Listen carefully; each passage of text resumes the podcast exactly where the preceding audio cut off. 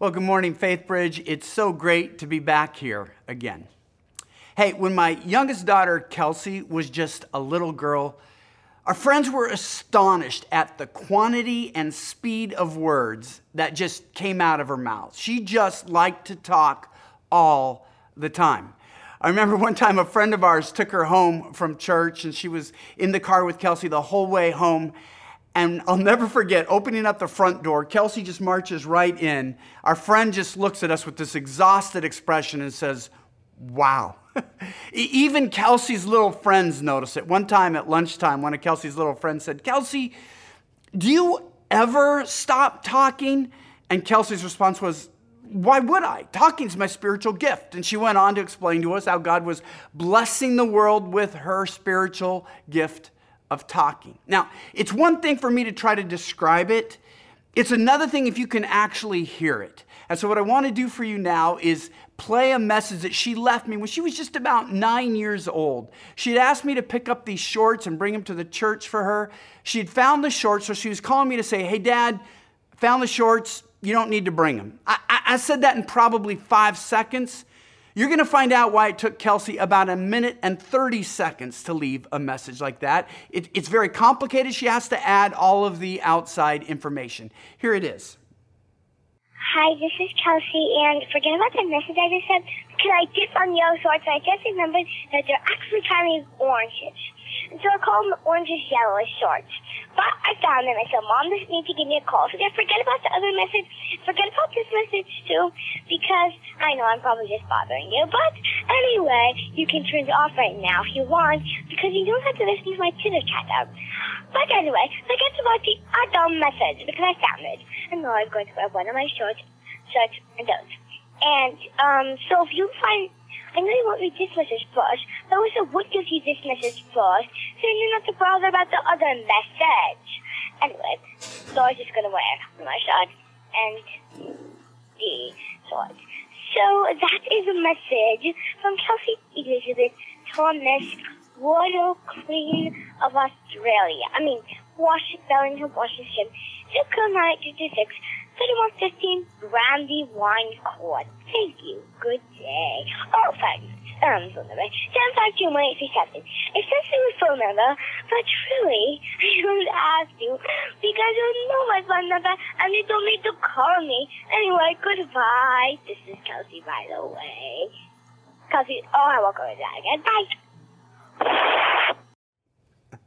Now, I, I, play that message in part to defend myself because we were going on vacation. Back in those days, that meant driving in a minivan, and it was long across the state. And when you have a child that talks that quickly and that often throughout the day, she did not get tired. And you have a slightly older son who's sitting next to her.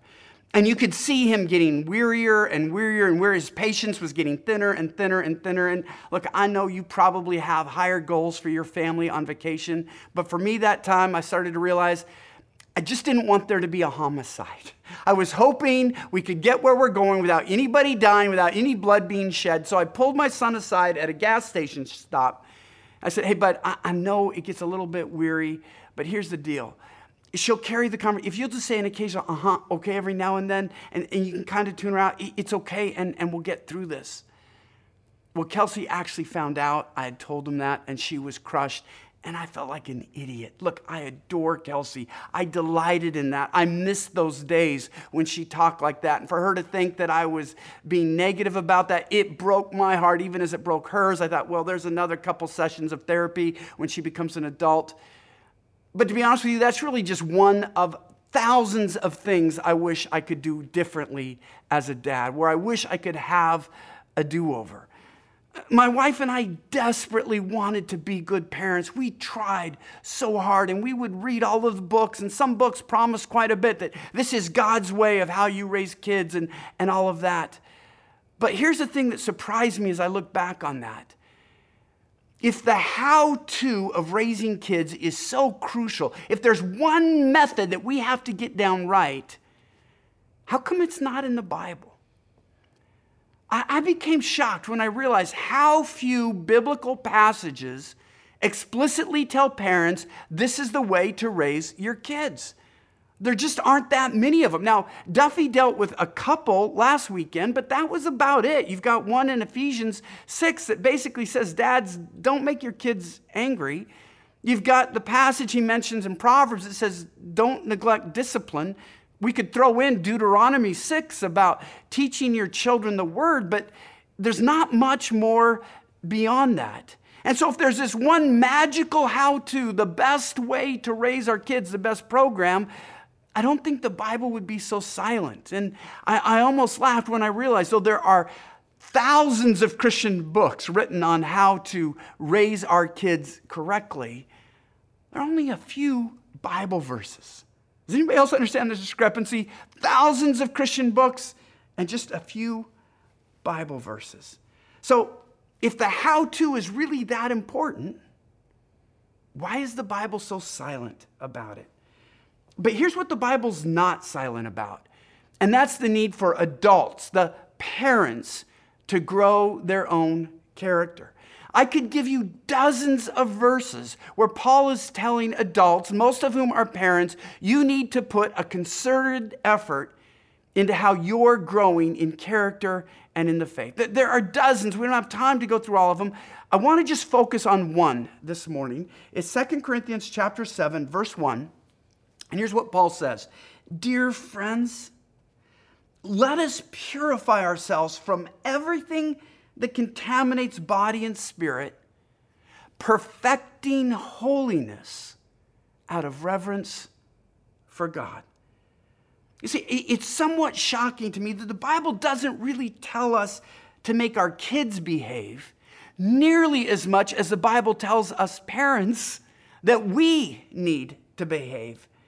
And it makes sense that because Paul tends to see the things of the Lord being caught more than they're taught.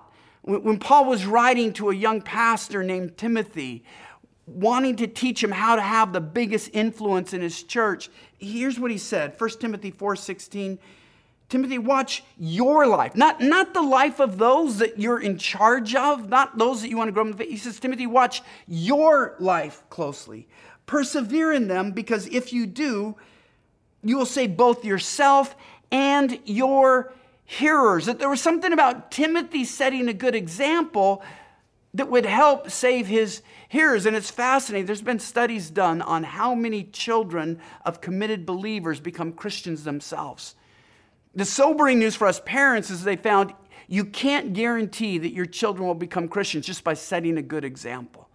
They found numerous occasions, occasions where parents had great examples, but their kids didn't embrace their faith. However, they did find one circumstance where you could almost guarantee the outcome, and that was this when parents had a high level of hypocrisy, when there was a huge gap between how they lived uh, throughout the week and how they pretended to live on Sunday morning. They said those children almost never became believers. If the kids figured out there was two different people that their parents were, one way they acted in church, one way they acted outside of church, those kids never became interested in living a life of faith. Which means one of the greatest gifts we can give to our children as parents is our own pursuit of holiness and our own growth instead of being so obsessed about how our kids are behaving, Paul might say you should be a little more concerned about how you're behaving because your kids are catching the way that you're living. I, I experienced this early on in a way that scared me, to be honest. My son was just four years old. He was in that stage where he wanted to be with me everywhere I went. I was replacing a headlight in the car one time, and so Graham was with me outside helping me. I turned my head and spit, and Graham looked at me. Said, Why did you spit? I said, I, I don't know, Graham. Sometimes a guy just needs to spit. And Graham goes, I need to spit too. He clears his throat and he spits. I thought that was kind of weird. Uh, he asked me later in the day to teach him how to play tennis. He'd seen me watching a tennis match on television. He said, Dad, would you teach me how to play? And I said, Sure. So we're going out to a court and hitting some balls. And this was in the hot Virginia sun. It was the summertime. And so I I took my shirt off, and Graham just stared at me. Why did you take your shirt off? I said, well, I, I got really hot. He goes, oh, I'm hot too. He takes his shirt and drops it on the floor.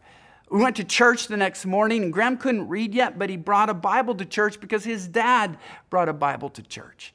After the pastor read the passage, I put my Bible down and my heart stopped because I saw that Graham had put his Bible right next to mine. It was open to the wrong passage because he couldn't read yet, but he said, This is what you do in church, is what my dad does in church, it's what I'm going to do in church.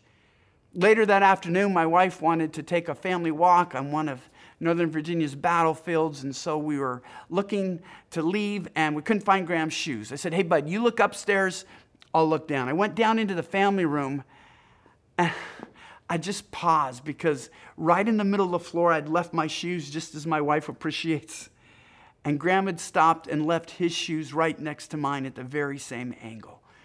And I was able to figure out what had happened. He had been running downstairs. He saw my shoes there. He said, Oh, this is where I'm supposed to leave my shoes. And he did that as well. I got to tell you, I, I, had a hard time of prayer that evening and the next morning saying, Lord, this boy is studying me. And there's some things I don't want him to copy. Would you, would you cleanse my heart, remove any attitudes, any prejudices that are offensive to you, or any impatiences that, that I don't want to pass on. If, if he's going to try to copy everything you do, I need to be a holier man. I, I need to grow because I don't want to set him off in the wrong direction. And look, this isn't unique to me and, and Graham. I've seen it be nearly universal. I, I, laughed when Archie Manning talked about the first time he saw his son, Peyton Manning, play quarterback. He was just a young kid. Of course, Archie had been a professional quarterback himself, and Peyton had watched all of these old tapes of his dad playing. And so the first time that Peyton broke from a huddle, he walked back to the center and he was walking bow legged. because Archie's bow legged. And, and Archie and his, and his wife laughed. Uh, Peyton isn't bow legged, Archie is, but Peyton thought that's the way you're supposed to walk when you're a quarterback. And they had to pull him aside and say, Peyton, that, that's not something you want to copy. That's something that your dad is actually trying to get away from. But whether it's a father, son, or mother, daughter, we're fooling ourselves if we don't think our kids are watching us more than they're listening to us.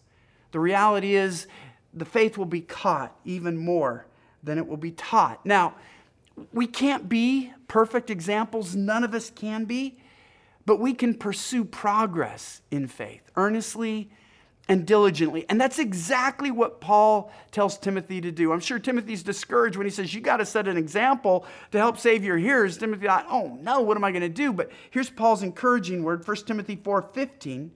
He says, Be diligent in these matters. Diligent. Give yourself wholly to them. Why? So that everyone may see your progress.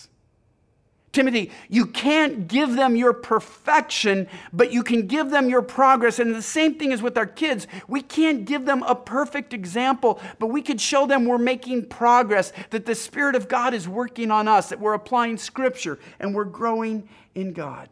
So, what I'm trying to say this morning is this that God uses the process of parents raising children to shape the parents every bit as much as He wants the parents to shape the behavior of the children.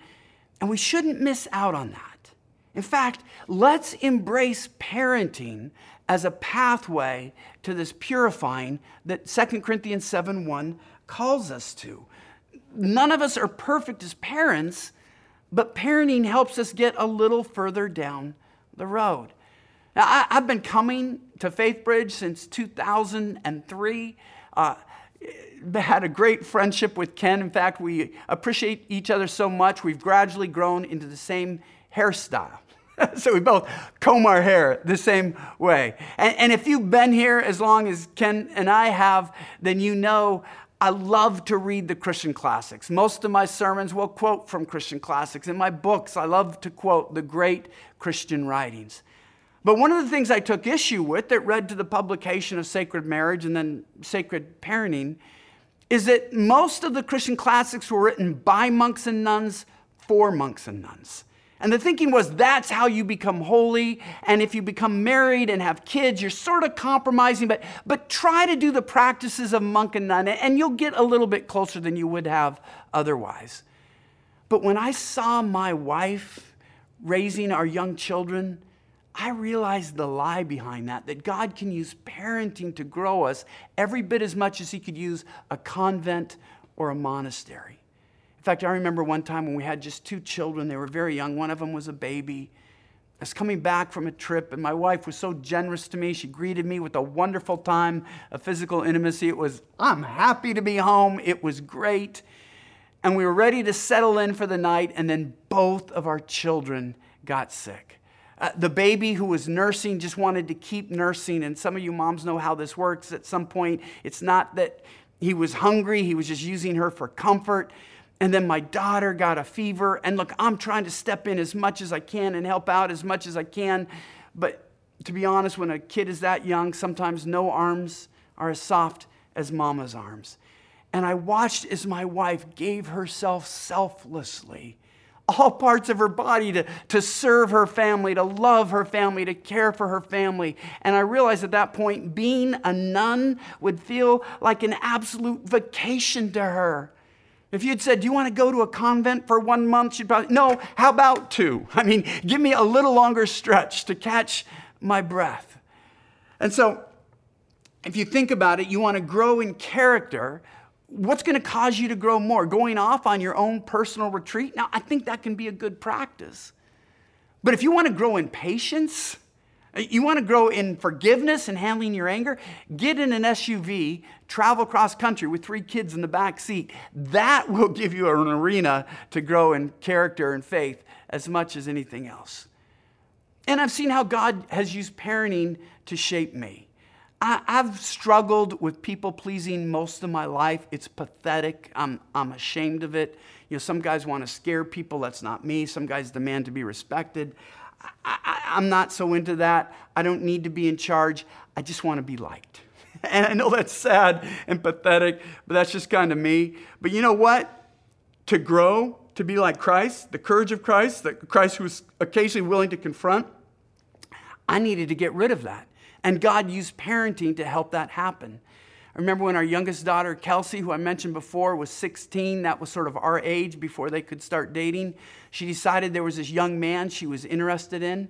I thought, well, if this is going to happen, I, I, have to interview him. I got to make sure he's worthy of spending time with Kelsey. So he and I got together at a coffee shop, and I'm grilling him. And I, and I got to be honest, there were some penetrating questions there.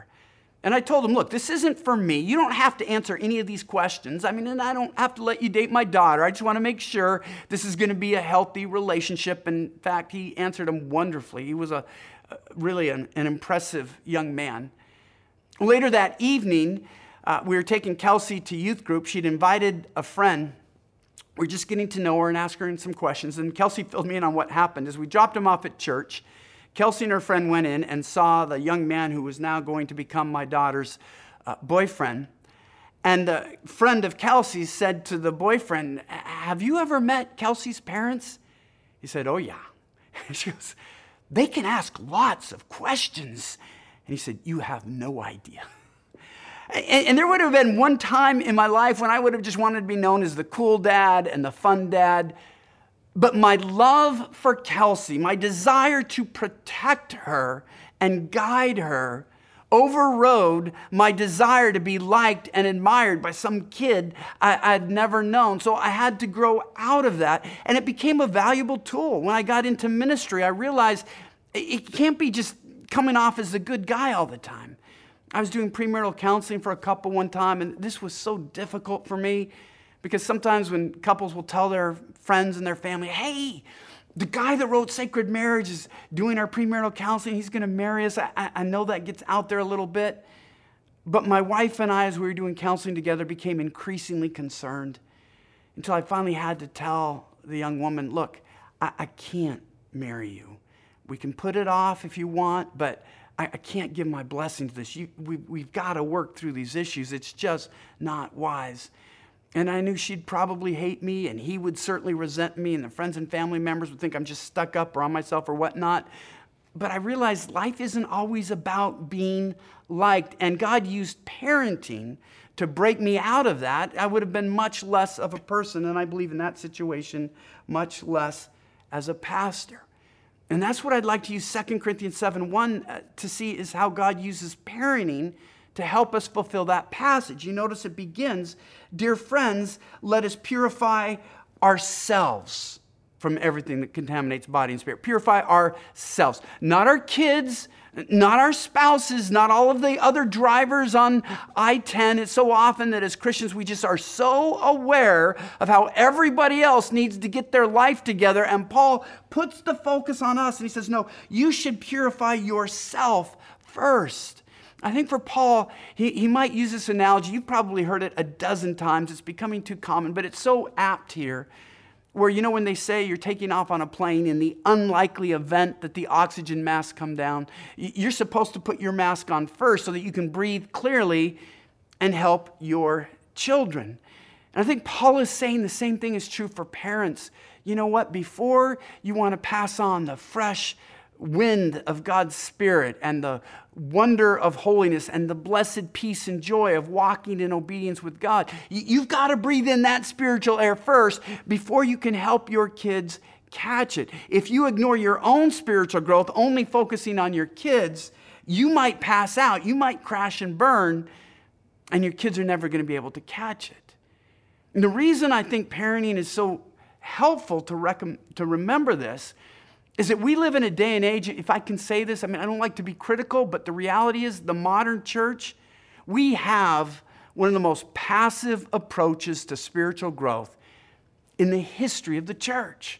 We're obsessed about salvation. Are you saved?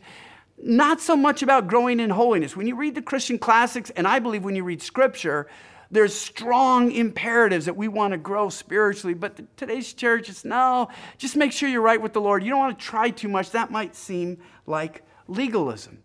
And so our approach is so passive. It reminds me of a guy I saw at the airport one time. He's in front of me in line. He was buying a king-size baby Ruth bar, a king-size bag of peanut M&Ms, a bag of chips, and a Coke, and he had a men's health magazine. I looked at hey, but these don't seem like they go together. You know, if, if you value health, you, you can't just read a magazine about health and become healthy. And, and sometimes as Christians, we think, well, if I just read the Bible, I become spiritually healthy. If I just go to church, I become spiritually healthy. And that's not true. Physical health isn't easy, it requires a lot of work. We know that. Working out, looking at how we eat Physical health doesn't come easily. Why do we think spiritual health is any different? And we just don't have that imperative to really address it seriously. Maybe, I hope, having kids will, er, will, will move us to double down and say, okay, if I'm not willing to grow for myself, maybe I'll grow for my children. Instead of acting like I'm done growing, now I can just focus on my kids, we could say, because I want my kids to grow, I need to grow. Because notice, Paul doesn't say that it's okay to have a surface cleaning. He says, Dear friends, let us purify ourselves from everything that contaminates body and spirit. Not just the scandalous sins that would be covered in the Houston Chronicle, but the attitudinal sins, the things that, you know, nobody's going to kick you out of a church and say, well, we all struggle with that. But Paul says, no, we have to do a deep cleaning to get at those as well. And that's where parenting can be so helpful because it does that deep cleaning. It brings unhealthy attitudes to the surface like nothing else. I have a friend who has a church of about 300 so he's able to know most of the members who attend. He, he knows their life. And in his church, they have this thing where uh, after the sermon, he invites people to come forward.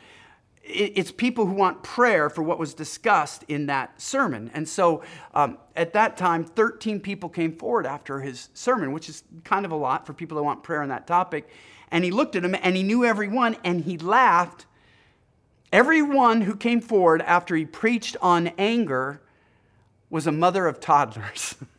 and, he realized, you know what, that's sort of uh, an occupational hazard. You're going to deal with anger. And I would say, as a dad, I never knew fear like I knew fear after I became a father. And there are different stages. Is your baby going to make it when they become drivers, when they get into the teen years, and then when they uh, leave? I mean, I, I never had to deal with fear the way I had to deal with fear after I became a parent. And so Paul says that we can use parenting to really do a deep dive because those things are exposed.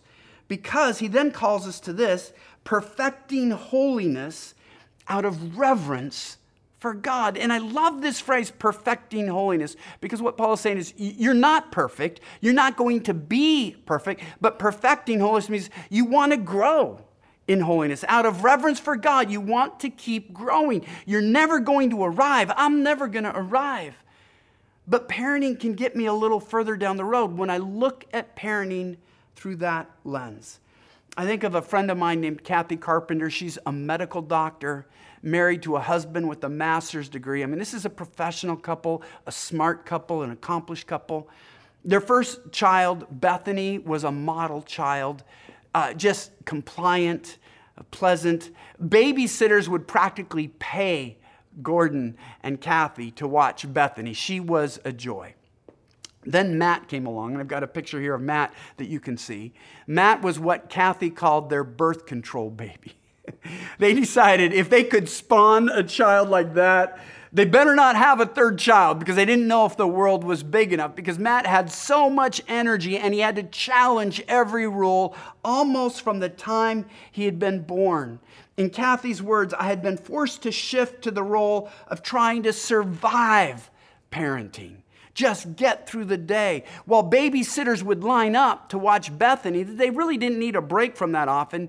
They couldn't pay a babysitter enough to stay and watch Matt. They ran out of all of the neighborhood's babysitters. Word got around. Even though they needed a break from Matt more than they ever did from Bethany, the break wasn't going to happen. They couldn't find a babysitter. Matt was kicked out of his first preschool by age three and his energy quickly became a safety issue when he was still sitting in the, in the car seat. Their frustration was they could never make it to church because Matt would always get out of the car seat. So they finally did some research. They found a car seat for a, a toddler that Kathy said looks like a torture chair in a James Bond movie. It took them about five minutes to strap Matt in, specially designed for kids like that. They thought, finally, we're going to get to church without having to stop he said they weren't even two miles down the road when they looked in the rearview mirror and there's Matt dancing on top of the car seat. He had gotten out and they realized, short of duct tape, there was nothing that would keep him in that chair on the commute there. And he would push against every rule. One time when he was um, in kindergarten, I believe it was, he had brought a couple crayons from home and the teacher admonished him, Matt, I don't want you to bring crayons from home. We don't want to mix them with the school crayons.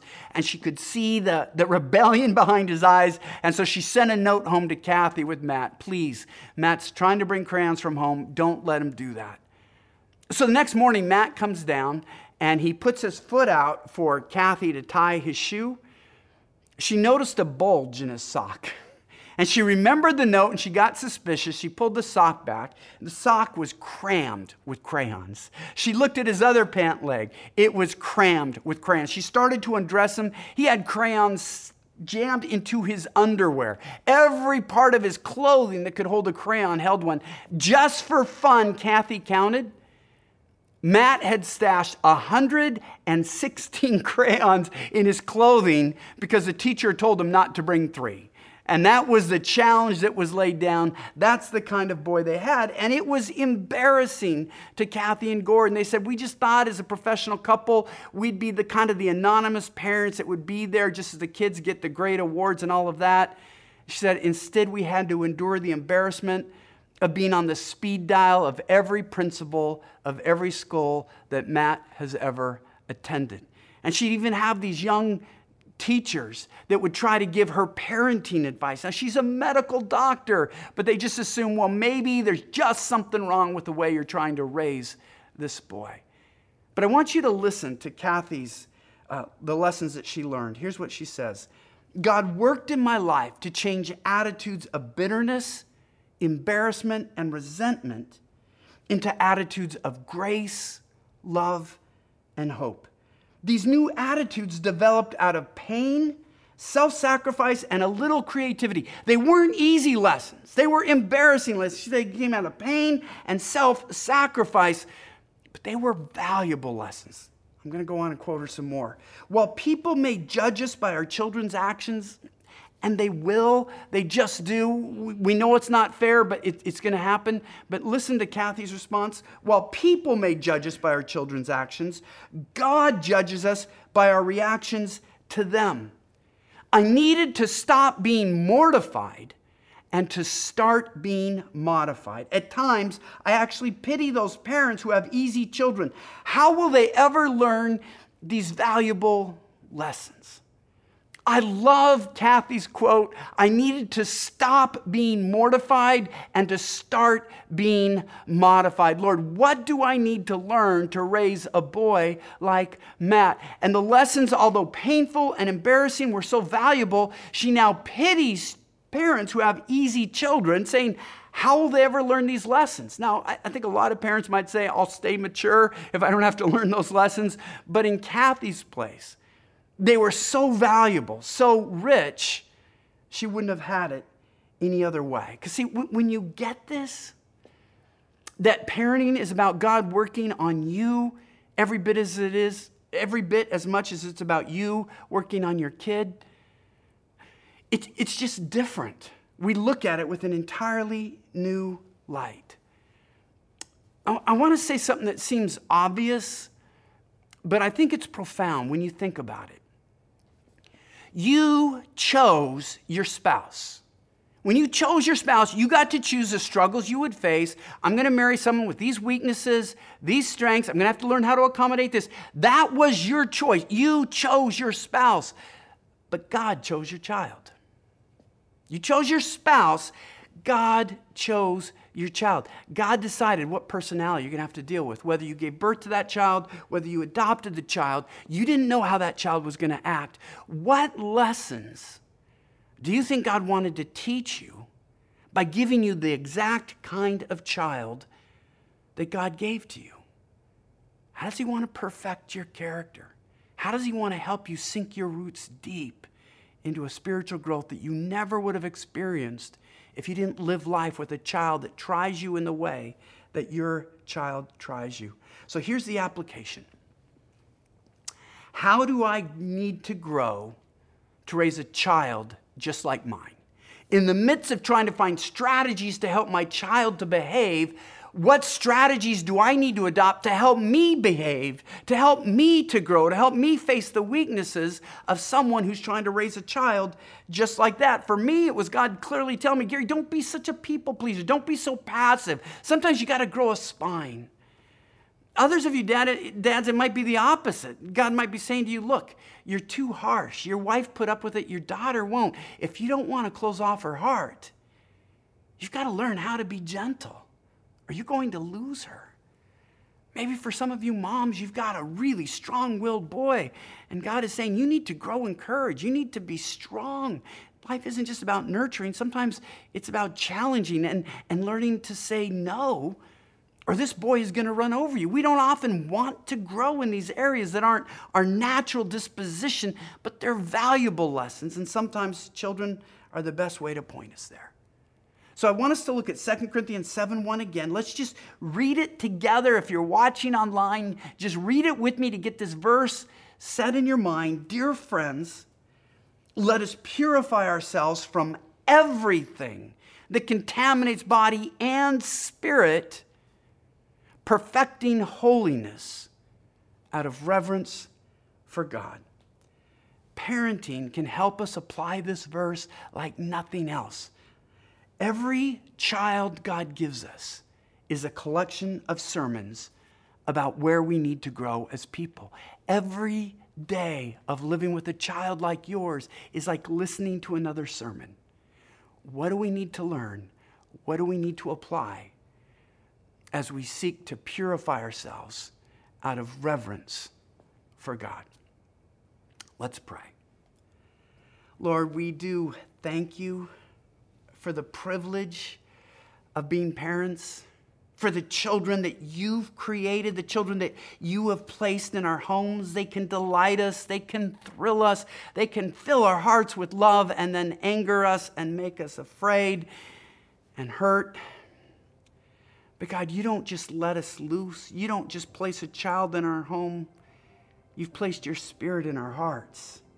To comfort us, to console us, to encourage us, to equip us, to empower us, and to transform us. Lord, it all goes back to you. We want to learn these lessons, but we need to depend on you and draw on you to live them out.